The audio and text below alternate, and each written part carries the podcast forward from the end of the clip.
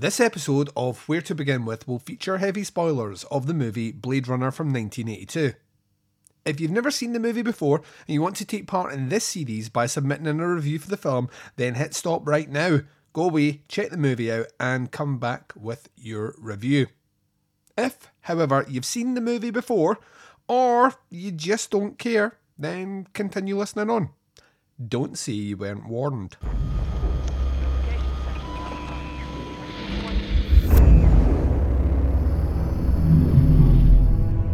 There was an escape from the off-world colonies two weeks ago. Six replicants. I need you, Dex. I need the old Blade Runner. Replicants are like any other machine. They're either a benefit or a hazard. If they're a benefit, it's not my problem. I'm Rachel. Deckard. They were designed to copy human beings in every way. How can it not know what it is? Commerce is our goal here at Tyrell. More human than human is our motto.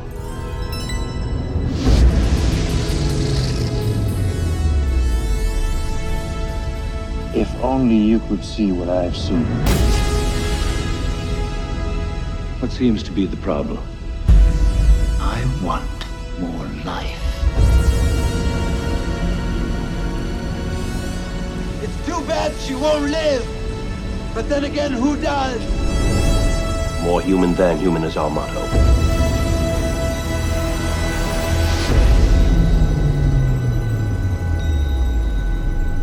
I've seen things you people wouldn't believe. And welcome back to another episode of Where to Begin With. This is season 3, episode number 10, this season finale. On season 3, we've been looking at film noir and neo noir, with up to this point, nine movies selected by myself as great starting points, slightly off the beaten track examples, and good old Stone Cold classics to round out your knowledge of these genres.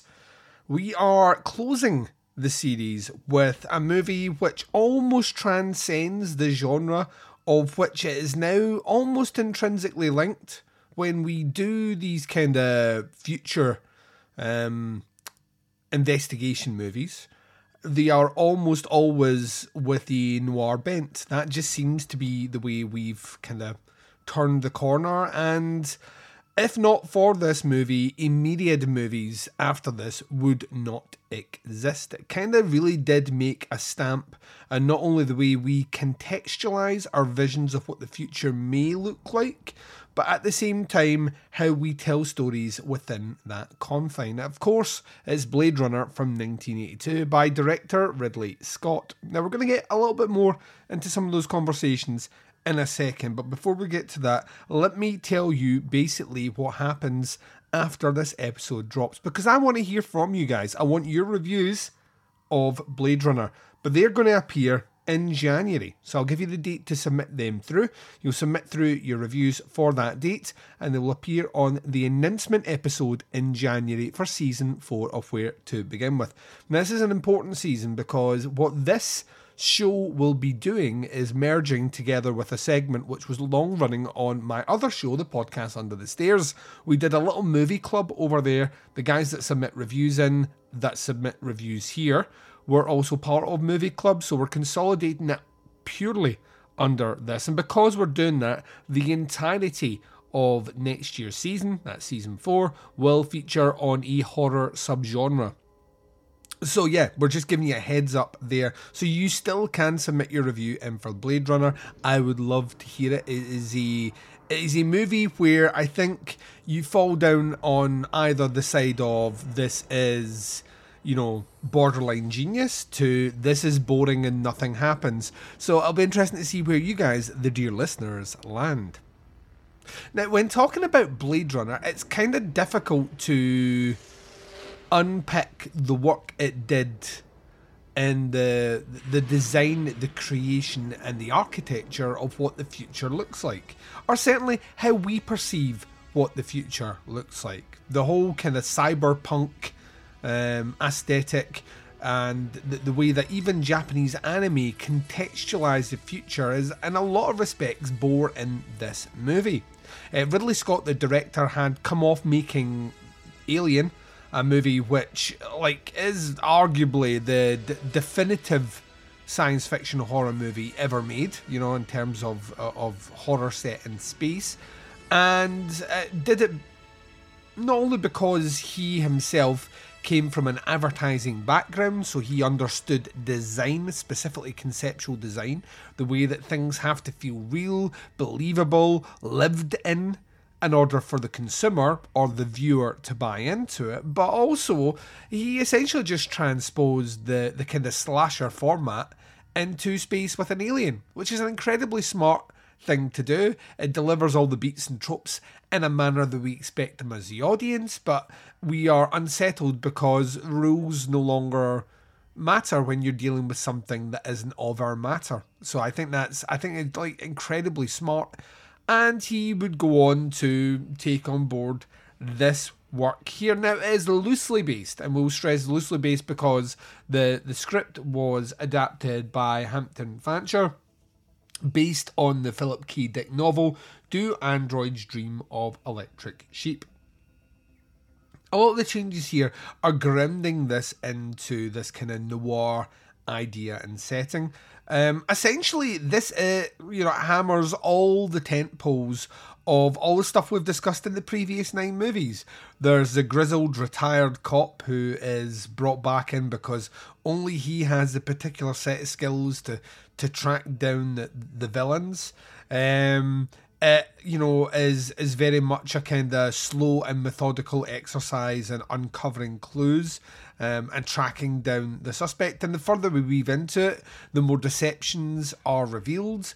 And um, ultimately, and depending on which version of the movie you watched, we're going to talk about that in a second. This movie has the, the kind of tragic ending that you kind of want from a noir movie, one that we're accustomed to. Very few of the movies that we've seen thus far in our run through for you know where to begin with season three on noir and neo noir movies have had happy endings. The police officers at the end of these, the private detectives, etc., are usually left worse than they started. Um, yeah, they may have done the good deed, they may have solved the case, but they may ultimately have been ground up in the machinery and spat out the other end. And once again, depending on the version of Blade Runner you watched, that that could be the the ending for you. Now, before we talk about set design, etc., uh, and specifically Ridley Scott, who, I mean, there's a lot of plus points to him being the director here, but time has maybe meant that there's some negatives attached as well. Uh, the movie has a, a, stellar cast, like a really, really, really great cast. Uh, Harrison Ford plays Deckard, our, our detective, uh, and his, his arch nemesis in this one is um, Batty, played by Rutger Hauer. Rutger Hauer is phenomenal. You could argue, and I would say that is a safe argument, that this is actually a movie that is more about Batty than it is necessarily about Deckard. Um, that maybe puts it almost at odds with the genre in which it's telling its story. Um, just to be blunt, Batty's a far more interesting character. And Deckard, uh, this was seen as a kind of move for Harrison Ford to play something a bit more multifaceted and at the same time allowing the scope for a bit more credible acting to that point to 1982. Uh, Harrison Ford was known as a big action star. You know, had already kind of worked his way through um, the Star Wars system. You know, we're going to get Indiana Jones movies for the next decade and uh, and whatnot. So he's already kind of established himself here. This allowed him to kind of almost flex a little bit of those chops. You have Sean Young, who plays Rachel, a replicant in the movie, Edward James Olmos, who plays Gaff, uh, a fellow um, Blade Runner, the, the term given to police officers who track down replicants. And we'll quantify what a replicant is in a second. Uh, M. Emmett Walsh, who plays Bryant, the, the kind of chief of the, the, the, the Blade Runners.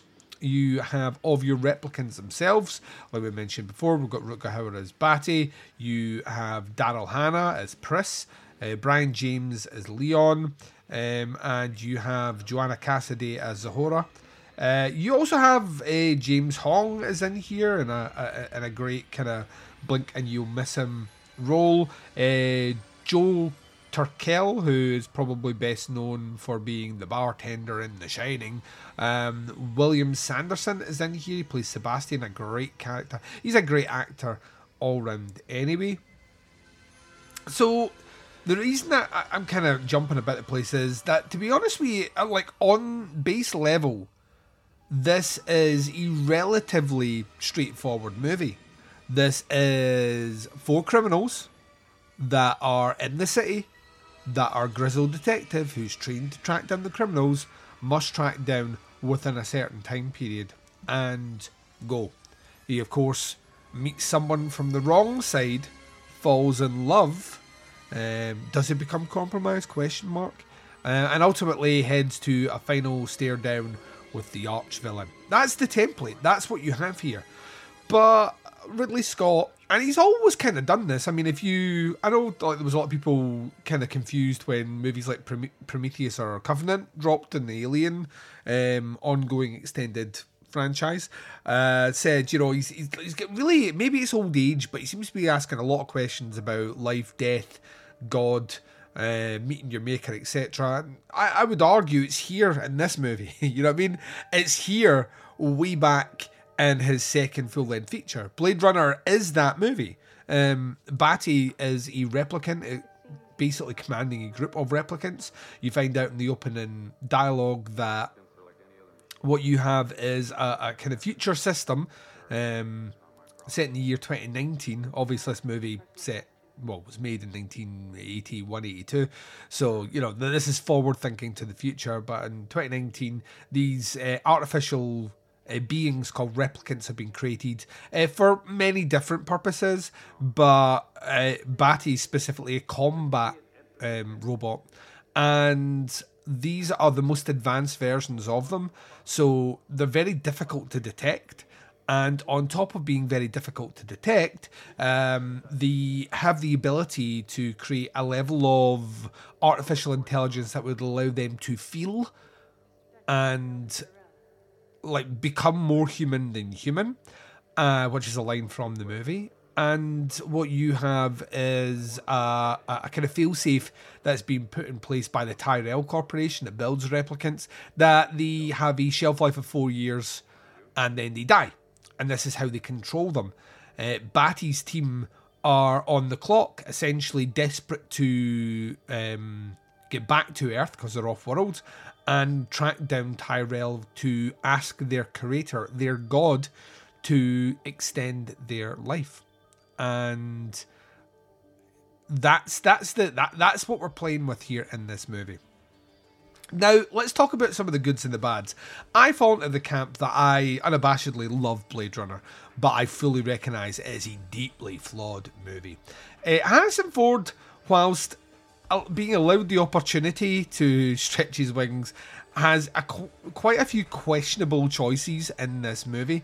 Depending on what version you've seen, you may have seen the original theatrical version where the studio got cold feet and felt that no one would understand the movie without some sort of grizzled PI sort of uh, narration over the top, which uh, both Ridley Scott and Harrison Ford didn't want to do, and as a result, they kind of forced Harrison Ford to do it. And if you believe legend and lore, he deliberately just sounds so unenthused and and, and kind of low rent in his narration because he felt that if he recorded it that way, they would never use it in the movie, which they duly did. It, it doesn't fit the movie at all. It's very distracting. It doesn't add anything that, as the audience, you wouldn't have been able to pick out yourself. So it's like a very questionable, very confusing choice. So you have that on one level. On top of that, even if you remove that and you see uh, kind of later versions like the director's cut, um, the director's cut, like Harrison Ford is still doing some bizarre performances, and then you have the Ridley Scott issue. Ridley Scott uh, obviously was fascinated with the movie, but over time decided more and more as time went on that there were things that he could improve on with time. It's kind of the George Lucas effect in the Star Wars movies, going back, changing things, like who shot first, all these sort of things, like switching stuff up which doesn't make sense. uh, like at all. And there's a whole inclusion of a kind of subplot here where infamously he actually took an unshot sequence from uh, the movie Legend and um, you know swung in to Blade Runner, a Legend being made after Blade Runner, but a scene of a unicorn which tied into origami figures being made with the insinuation which he has since once again later confirmed that he believes that Deckard himself is a replicant, which I, I don't like that if I'm honest. I think it's I, I think in a modern world that is the sort of ending that directors really like, but it doesn't. You almost recontextualize the movie in a way which makes it unsatisfying in my mind, anyway. So he's poking around and changing things in the background. As a result, there's about four or five different cuts in the movie overall. The final cut being uh, released in 2007, 2008. And so, yeah, depending on what version you've seen, you've seen essentially the same movie but with striking changes um, in terms of subplots or the way things are realised on the screen. We would be remiss if we didn't mention the Vangelis score in this one, which is absolutely incredible. Hand in hand with the movie, it just works on a, a different level. Uh, recently, I had the opportunity to um, review the movie Thief, uh, directed by Michael Mann, which came out a year before this. And that is a Tangerine Dream score. And in that review of that movie, I stated, and I would the same with Blade Runner, that you remove the score from this movie and replace it with anything else, it doesn't work. And that's kind of what what like it's one of those things where it's almost unimaginable to to to think of a scenario where um Vangelis doesn't score this movie. It is fucking wonderful and works so so well. It just is a, different level of score uh, and has become iconic uh, since. Um, overall, the cast, like I say, is great here. Um, Rutger steals the, the show. Everyone is aware of the, the kind of final monologue, which, if you once again believe what was said, was partly improvised. The whole Tears and Rain um, line being, you know, just ad libbed by uh, Rutger himself. Uh, Daryl Hannah, I mean, this is early 80s, so of course it's got Daryl Hannah. She's suitably crazy and awesome and striking. Um, and then, you know, you've got Edward James Olmos, who is uh, hasn't a great part in this one, but you know, an extended world, you realise that this guy is, you know, like a very keen and savvy operator within the Blade Runners. Uh, like I say, Harrison Ford for those parts good. Um, there is a there's a thing, and this is why I see the movie has some flaws here. He's not particularly a great detective, out with managing to track down one replicant all the other replicants manage to find him without him necessarily deciphering the clues to find them. Uh, his kind of point here is that he's a cynical shell of a of a human. That he takes humanity for granted. He drinks too much, doesn't look after himself, and like throws away what life he has, which is a lot more than a character like Batty, who has lived, you know, a hundred lifetimes in his four years and through his act of kindness at the end, this is what makes this. This is why I love the movie. His act of kindness at the end actually reaffirms Deckard's appreciation for the the the, the lifespan, the life cycle, the time that we have as humans on the planet. Um, that's why I don't like the Deckard as a replicant ending because that is for not if he's a he's a replicant. It uses like once again, Ridley Scott is great at building worlds. That's what he's he's almost better than any director. The world that Blade Runner exists in feels real. Now I've I've got the 4K UHD of this movie, and I can't see. You know, like I can't see the, the, the breaks in the lines between the effects and what's happening. It's all done practically using models and you know that sort of tech. I'm sure they've airbrushed some some strings out here or there, but for the most part, what you see is just immaculate. It's just the next level of world building. Every room feels kind of weird and kind of almost a, a mesh of the old and the new, but it feels grubby. You get that feeling that you could run your finger over a surface, bring it up, and there's like, you know, two years worth of dust there. It's just the way he builds it. Devices, contraptions are never explained, nor should they be. This is the future, and everyone just accepts them as their kind of weird, quirky thing. It's a long movie, and there's no getting around that. Uh, about the two hour mark, depending on what cut you watched, um, it really does labour its point. In the world of noir, it's probably not that long, to be honest with you, but you would generally have more investigation, more twists and turns. I think Ridley Scott at times gets lost in some of the, the technology and architecture of where he's filming, so as a result of that, the movie really labours shots a bit more than it necessarily should. I don't mind that, it works for me, but I understand once again if someone feels that it's a bit slow. It really did transform the genres, and both genres at that.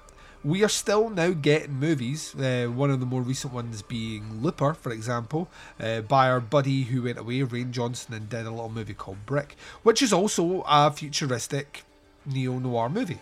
Uh, definitely influenced by Blade Runner in terms of the world that it builds, um, the technology, etc., and the, the, the way it moves. Uh, even a movie like the like not very good but marginally in- interesting Jude Law, Justin Timberlake future um, kind of thriller like Repo Men is is also similar to this in that you know it's, it's kind of they're noir stories. You could argue to an extent Gattaca is a, a, a it's kind of almost a noir story uh, set in the future based on a lot of the stuff that you have here in Blade Runner, uh, the the kind of science fiction world of something like Equilibrium, which owes a lot to Matrix. Certainly owes a lot to Blade Runner as well. So it's it's kind of future designing the way we're going to handle our, our, our kind of you know science fiction cities of the, the future of the Earth. And how, whilst everything's fancy and technology's all out there, this isn't Minority Report where we can physically detect crimes before they happen. We still need the old gumshoe to go out there, you know, knock down uh, doors and, uh, and shake people by the ankles to get answers. It is a wonderful movie. It really, really, really is. It's a, a hugely important movie. If you argue that, and I think it's fair to do that, that a movie like Chinatown reintroduces the ideas of of kind of noir movies to this kind of new neo noir kind of futurescape, but still is very traditional in its time period. Um, Blade Runner is the next step in that, just a few years later, and and taking the the concepts, the the archetypes of the storytelling mechanism, and pushing it to the future. So, in that, it couldn't be any more important. So that is Blade Runner, ladies and gents. I'm super curious to hear what you guys made of this movie.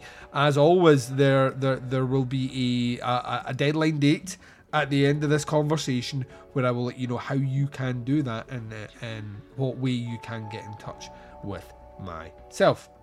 Now, let's get on to your reviews though, because uh, that's where the important stuff starts to happen. So, with that in mind, we want to hear from you guys out there who uh, checked out uh, Les de Diabolique from uh, last month. And we're going to start with our first review, which comes in from our good buddy Tim Walker, who says Dear Duncan and Teapots Collective People, Diabolique is an interesting choice. I had seen it before, at least once, possibly twice. I don't really think of it as a noir though. No big deal. I didn't think of Strangers on a Train as a noir either, but when you brought it up, Duncan, I think it can qualify, and maybe this one can too. I don't remember when I first heard of it. I know it had a remake in the mid 90s with Sharon Stone and Chazz Palminteri. Whatever happened to him? He's a good actor. I do remember seeing it on the Bravo's 100 Scariest Movie Moments, which I mentioned on my Night of the Hunter review. I don't remember if I heard about it, rented it, and then saw that show, or saw that show and rented it as a result. It was a while ago, regardless. How long ago? Well, I rented it on VHS from Hollywood Video, which is long gone. By the way, everyone laments the loss of Blockbuster Video, but I say good riddance. They put the mom and pop stores that I had to good use out of business just to have a store with terrible selections in its place. Hollywood Video was a little different though. They actually did have some good variety of titles. That's where I rented and saw movies like Les Diaboliques, Peeping Tom, Audition, and even some movies that were pretty damn obscure, like The Witch Who Came from the Sea. Good luck finding that a blockbuster. Anyway, I enjoyed this one on the first watch. I loved how well it was shot and acted, as well as the twists and turns. Of course, Diabolique is a movie that hinges on its ending. That ending is where the movie goes from drama and thriller and right into full on horror. It's quite the showstopper.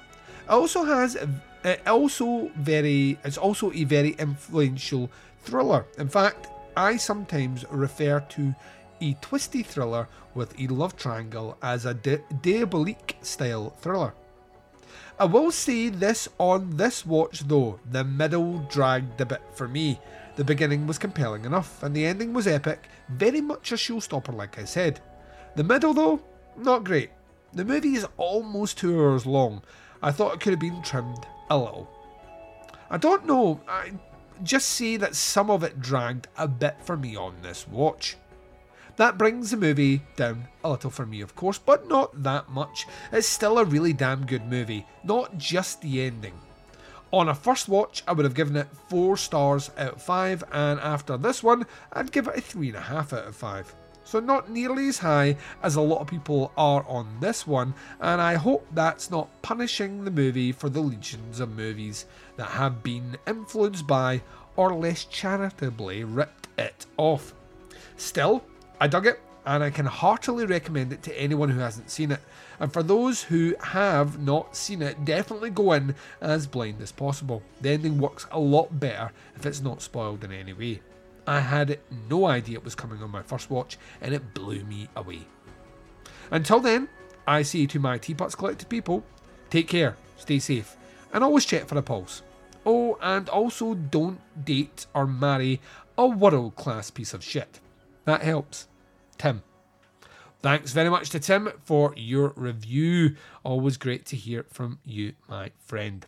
So let's uh, let's take this on to our second and final review of this episode, which of course comes in in an audio fashion from our good friend Mr. David Garrett Jr. And David says. Hello, Duncan and Teapots Collective listeners. David Garrett Jr. here once again for Where to Begin with Film Noir and Neo Noir films. As this time around, we are looking at Diabolique. So this is a movie that came onto my radar through filmmakers that I'm a fan of who cite this as an inspiration. It was one that was on like best of horror lists or just like best of movie lists. So it was one that I knew I would eventually check out, but Duncan kind of going against what you said, this is actually a first time watch for me and I'm very excited for it. So I do have to thank you for you know selecting this so I could check it out as I am now doing so, of course. And without knowing outside of the title and that this was French, I came to this one fairly blind as to what we were going to get here. So I can understand why this was selected to be on this show. Now, this isn't traditional in film noir, and I mean, I guess you could almost consider it to be a neo noir, even though it's so early and actually coming out very close to the actual heyday of these movies. I guess kind of in the latter end of it, being that this is, I believe, from like 55. But I think that we have a great trio of characters. We have Nicole, who seems like a strong, independent woman. She is pushing Christina to be the same way. We see that even from the beginning, she is wavering on the plan to kill her husband. It isn't so much that she still loves him, that isn't the case. If anything, she loathes him. He is abusive and cheats on her. What is interesting is that she befriends his mistress. I could see this though. They both have been wronged by him, so they both want their own version of revenge. I thought this would be more of a movie where we're kind of, you know, seeing that whole thing play out, but this is just the setup. So the real mystery here happens to Michelle, or Mikel. Tensions rise as they try to get from the apartment back to the school with his dead body. Now they dump it in the pool. From there, no one can seem to find him. This makes Christina believe that someone else knows what they did. The movie also makes you wonder if this is a haunted house film, or at least it did for me. A boy gets scolded by the principal, but no one else sees him. The staff believe this boy to be a liar. I almost get a gothic vibe from here, and I thought that was interesting, and I think a lot of it could be this mansion does have that old timey feel. It is the murder that got its hooks into me, and then figuring out what was happening from there is what just kept me along for the ride. There are other things that make you wonder is Mikel dead, and is his specter haunting the school, or is there a logical explanation to everything? Now, I don't know if this would work as well if we didn't have good acting. The performance I want to start with would be with Vera Clouzot. She plays the woman who is at the end of their wits so well. This starts with hating her husband for how he treats her. Nicole also puts thoughts in her head. We see that she isn't as strong willed. She is going along just to make her life better, and it doesn't play out that way. I love seeing the stress that she's going through trying to get through everything. I thought this was well done. And then we also have Simone Signoret, who is good as the rock of this duo. She knows that she can get away with it if they keep their heads and just stick to the plan. This works so well with how much of a villain that Paul Miraci is. I might be not pronouncing that correctly. He has a limited role, but I think he's good there. And I also thought that Charles Vanel was good as our police investigator. And the rest of the cast is just solid group of characters that push everybody to where they end up.